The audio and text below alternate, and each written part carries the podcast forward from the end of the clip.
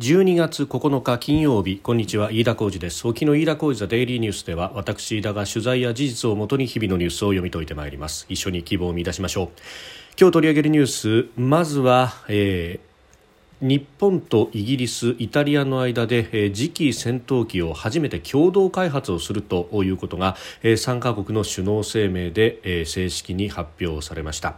2035年の配備を目指して、えー、共同開発をするということで正式合意をしたということであります。それからアメリカの女子プロバスケットボールリーグのブリトニー・グライナー選手がロシアで麻薬密輸などの罪で実刑判決を受けておりましたが8日釈放されましたで、これと交換する形でですね武器密輸の罪に罪でアメリカで収監中だったロシアの武器商人ビクトル・ボート受刑者が釈放されておりますえー、サウジアラビアとそれから UAE= アラブ首長国連邦が仲介をしたということです。えー、さらにはアメリカの原油の相場ニューヨーク原油市場、えー、WTI、えー、ウエストテキサスインターミディエイトの先物価格が1バレル71ドル台まで下落をしまして今年最安値を更新となりました。収録しておりますのは12月9日日本時間の夕方5時を過ぎたところですすでに東京の市場閉まっております日経平均株価の終値は、えー、昨日と比べて326円58銭高2万7901円1銭で取引を終えました。前日のアメリカの株式相場上昇を手がかりにして幅広い銘柄に買いが入ったということです、えー、そして香港、台湾などアジア株の上昇も追い風となりまして上げ幅を広げる展開でありました。さてまず取り上げるのが次期戦闘機の開発について日本とイギリス、イタリアで初めて共同開発をするということが発表されました。2035年の配備を目指しての開発と首脳声明で明らかになっております、まあ、各国の技術力を集めて共通の機体を作って、えー、共に生産をするということで、まあ、開発及び生産のコストを下げていくということ、えー、安全保障環境の変化に応じて柔軟に回収できるという体制づ作りも進めていくのだということです。でこれイギリスとイタリアはすでにテンペストというですね戦闘機の開発計画をがありました。でこれに日本の次期戦闘機構想いわゆる FX 構想を、えー、合わせていくということになっておりまして、まあ、それがあるのでですねイギリス側が提供したあ次期戦闘機のイメージとそれから日本側が出しているイメージというのが若干異なっているというようなことがありますので、まあ、あのこの辺は今まだですね、えーまあ、CG 段階でもあるということがありますのでこの先その辺の腹を合わせていくとさまざまな形で協議が続いていくんだろうと思います。まあ、2035年あと13年あるといういうことでありますので、まあ、そのあたりもすぐ睨みながらですねやっていくという形になろうかと思います。まあ、日本は F2 戦闘機の代替という形そしてイギリスとイタリアは今ユーロファイターという、ね、戦闘機を使っておりますこの後継機として作っていくんだということであります。でまあ、日本とアメリカえ、イギリスそしてイタリアが協力するということで、まああの太平洋正面の、まあ、日本と、まあ、中国も睨みつつと、えー、そしてヨーロッパ正面、えー、特にロシアを、えー、見ながらという、えーイタリアあるいはイギリスという国々が一緒になってやっていくと、まあ、特に、まあ、イギリスの場合はですねグローバルブリテンという構想がありそして、えー、このインド太平洋地域に関しても積極的にコミットしていくということが、えー、言われておりましたので、まあ、その辺も含めてということ。そして、まあ、ここで、えー、EU 諸国の中からイタリアと組んでいくと、まあ、イタリアも、えー、技術力に関しては侮れない、えー、国でもあるということもあるようであります。まあ、あの近年は、えー、例えば日本本の日立という大きな、えー、総合充電メーカー、まあ、電車も作っておりますがその鉄道分野に関して、えー、イタリアのアンサルド・ブレダという会社を買収しそして、えー、ここを足掛かりにしながら、えー、ヨーロッパでの売り込みをかなり積極的にやっていて、まあ、イギリスの、高速鉄道であったりとか、を受注してきたと。あるいはイタリアのですね高速鉄道の車両フレッチャロッサなども実は日立が作っているということになっております。まあ、この辺で、え、日英そして E という協力は実は、うん、いろんな部分で下地があったりするということがあります。で、さらにですねこのヨーロッパの、まあ、安全保障関係あるいはこの兵器関係の専門家の方々の中には、えー、この計画にフィンラあごめんなさい、えスウェーデンも入ると入るのではないかと、まあえー、潜在的なスウェーデンはパートナーになりうるというようなですね、え、ことも言われております、まあ、そうなってくるとやはりヨーロッパ正面ではロシアに対してどうするというところが非常に、えー、ポイントとなってくる。そして、まあ、東アジア正面では中国。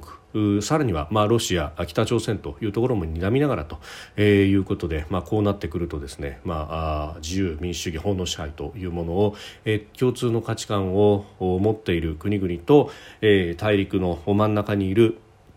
この権威主義的な国というのが、まあ、2つの陣営に分かれつつあるのかということがまた分かってくるようなこれ発表であります、えー、そしてですね、まあ、こういった発表に対して、まあ、相当水面下でさまざまなすり合わせをしたということがよく分かるのがアメリカが次期戦闘機にかかる協力に関する、えー、防衛省とアメリカ国防省の共同発表という形でですねアメリカ側もここで発表しております。でこの中でアメリカは日米両国にとって緊密なパートナー国であるイギリス及びイタリアと、えー、日本の次期戦闘機の開発に関する協力を含め、えー、日本が行う志を同じくする同盟国やパートナー国との間の安全保障防衛協力を支持するということを、まあ、ペーパーとして明確に発表しているということで、まあ、アメリカとも仁義を切りながらですね、えやっていくと、まあ、かつてはこの戦闘機の新しいものの導入、まあ、特にですね今回代替される F2 がその典型ですけれども、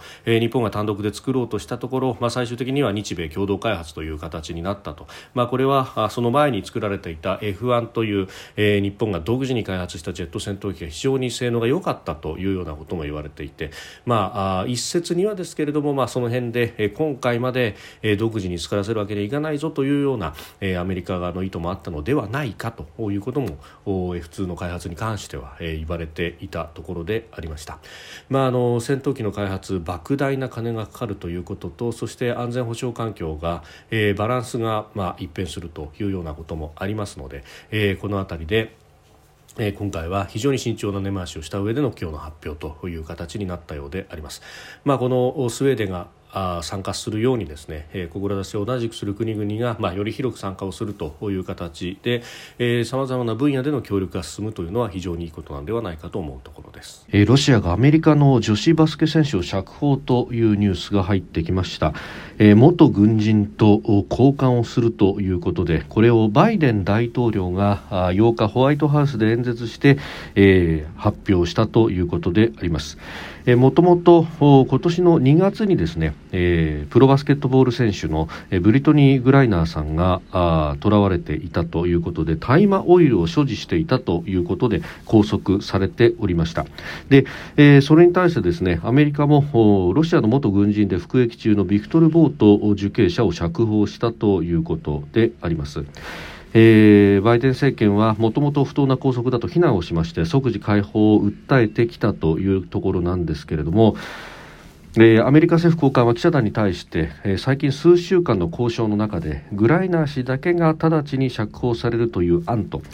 えー、当面は2人とも釈放されないという案があったと説明をしたんですけれども、えー、バイデン大統領がグライナー氏の先行釈放を選んだということでありました。で今回交換されたボート受刑者ですが武器密輸などの罪に問われていて懲役25年の判決を受けておりましたで、えー、ボート容疑者はアメリカで、服役をしていたということなんですけれども記者団に対して彼が過去と同じことをやる懸念はあるということで、まあ、引き続き、違法な武器取引などを警戒する考えを示したということであります。で、えー、この釈放に関してなんですけれども水面下で数週間、まあ、あるいはそれ以上にわたってアメリカとロシアの間で交渉が続いていたということの証左であるということそして、えー、こうしてですね、まあ、あの歩み寄るという形で、えー、バイデン大統領があるいはこうバイデン政権今のアメリカの政権がロシアとの向き合い方として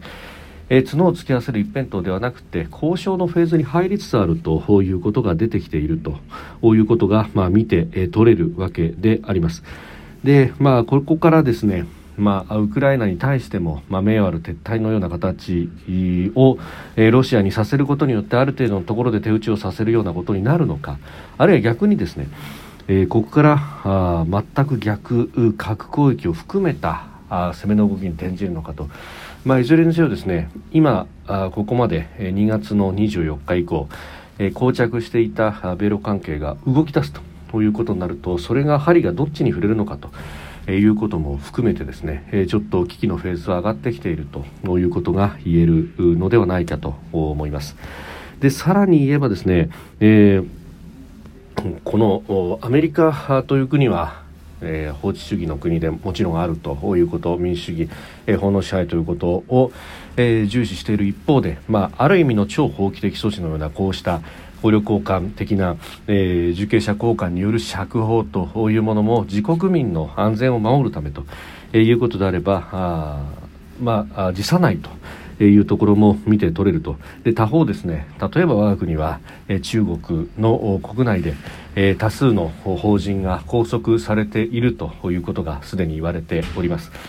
で中にはですね何十年、10年以上にわたって拘束されている人もいますしであるいはえ拘束され続けてですねそして獄中で亡くなってしまったと。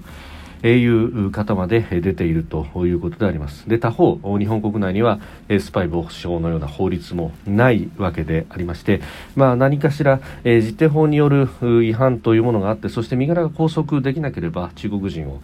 えー中国の犯罪者をですね日本国内で拘束するということがなかなか難しいでその上その中国人で日本国内で拘束されている人物とえー、日本人で不当にではありますが中国国内で拘束されている人物を交換するというような交渉が、えあったということは、まあ、過分にして聞かないわけであります、えー、ひょっとすると水面下でそれに、えー、類するものがありそして、えー、秘密裏に、えー、何らかの形で、えー、拘束が解かれているというような例があるのかもしれませんけれども、えー、ただあそうしたことがあった場合には調査報道等々が、まあ、動き出すでありましょうしまあ、過分にしてそういうことはなかなか聞かないということを考えると、まあ、日本国の在り方というものそして、まあ、何よりも法人の命を守ると、いうことを考えるとですね、え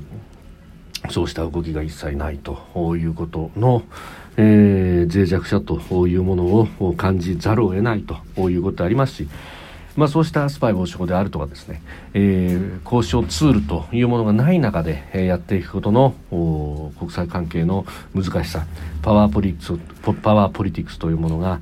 どうしてもそこに厳然と横たわっているというこの国際社会のありようというものをひしひしと感じるところであります。えそしてですねこのウクライナの情勢も含めたエネルギー関係の話なんですけれども、えニューヨークの原油先物相場は8日5日5営業日続落となりまして、え指標となるアメリカ産の標準油種 WTI、まあえー、ウエストテキサスインターミディエイトといいますが、えー、この23年1月渡し分が前の日と比べて0.55ドル安1バレルあたり71ドル46セントと、えー、終値としては去年の12月以来およそ1年ぶりの安値をつけました、まあ、去年の12月といいますとウクライナのこのロシアによる侵略というものが始まるよりも前の話まあ、もちろんですね、えー、そこではすでに危機は言われていたところではありますけれども、まあ、まだあ実際にことが起こったわけではないということ。えそしてアメリカやヨーロッパではすでに、えコロナからの回復が言われていて、え需要が高まっている時期ではありましたけれども、まあ、その部分需要が高まってインフレが高まるという部分で言えば今と地合いは変わらないということになっております。でそこと木をいつにしてきたで今回どうしてこれだけ下がったかというと、まあ、FRB アメリカの連邦準備制度理事会の、金融引き締め長期化に伴うアメリカの景気後退への懸念が売りを促したということであります。まあ、OECD ですとかあるいは IMF など国際的な機関の試算によればアメリカの経済、まあ、来年度は来年は、えー、減速をすると、えー、1%に満たない成長になるんではないかということも言われているところであります。まあ、そうしたことがですねこの油の値段油価の低下というところにもつながってくる、まあ、そうすると、まあ、このところ円安も一時期の150円を見るというような展開から少しずつ、えー、今130円台の半ばぐらいまで落ちてきていると、まあ、円高に触れてきているということがありますので、まあ、これで油の値段も下がってくると日本経済としてはちょっと一服つけるのではないかと。いうようなところになってきております。で逆にこのタイミングでですね、えー、経済をむしろ回していくと。まあ、今までであれば財政を出動させたりであるとかあるいは賃金を上げるということになると国内で需要が高まって需給がこう逼迫してくるとアメリカやあるいはヨーロッパでコロナの後に起こったように需要が爆発的に伸びることによって物価が上がってしまうという、えー、ディマンドプル型のインフレが起こるのではないかと。でそもそも論として、えー、コストプッシュ型のえー、昨日、おとといも申し上げましたけれども海外から入ってくるものの値段が円安やあるいはもともとのドルの、えー、価格の上昇によって、えー、物価を押し上げるというようなことになっていたところからこっちが少し一服するのである意味、えー、財政出動したりだとかあるいは政策のによって可処分所得を増やすという、えー、一連の財政政策を打つ余地が出てくると。え、いうことであります。で、え、この余地というものはもちろん相場を相手にしますからなかなか、え、すぐにできるものではないと。ただし岸田政権は今回のこの補正予算によって、え、予備費を積んだりであるとか機動的に使える予算というものが今手元にあると。いうことを考えるとですね、え、ここで総理決断をしなくてどうするんだという話にもなってまいります。えー、木を見るに瓶とという動きを見せなければいけないのではないかと。かように思うわけであります飯田浩司はデイリーニュース月曜から金曜までの夕方から夜にかけてポッドキャストで配信しております番組ニュースに関してご意見感想飯田 TDN アットマーク Gmail.com までお送りください飯田浩司はデイリーニュースまた来週もぜひお聞きください飯田浩司でした